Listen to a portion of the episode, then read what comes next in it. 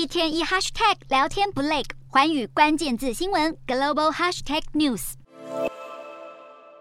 Backwards to an America where there is no right to choose, no right to privacy, no right to contraception, no right to marry who you love. 美国十一月期中选举将至，民主与共和两党竞选竞争越演越烈，两阵营的党员更不吝于对彼此发动言论攻击。美国总统拜登一日在费城发表黄金时段全国演说，谈论美国民主正面临的巨大威胁，而拜登口中的威胁，当然就是他的最大政治劲敌川普。随着演说的推进，拜登也开始加大抨击力度，怒轰川普以及让美国再度伟大的支持者们，不止鼓吹极端主义，还煽动政治暴力，企图颠覆美国政府制度与美国人民的生活方式。演说的最后，拜登将画风转到十一月的其中选举，并将其中选举定调为保卫国家灵魂的战役。拜登向选民保证，自己会竭尽所能捍卫美国民主。其实，拜登总统第一年任期期间，在绝大多数的公开场合都避免点名川普。不过，近期国会通过几项让民主党士气大振的重大法案，也让拜登有了底气，敢大声批评川普。不过，川普也即将举行造势活动，拜川两人从二零二零年大选期间延续到现在的口水战，恐怕还不会停息。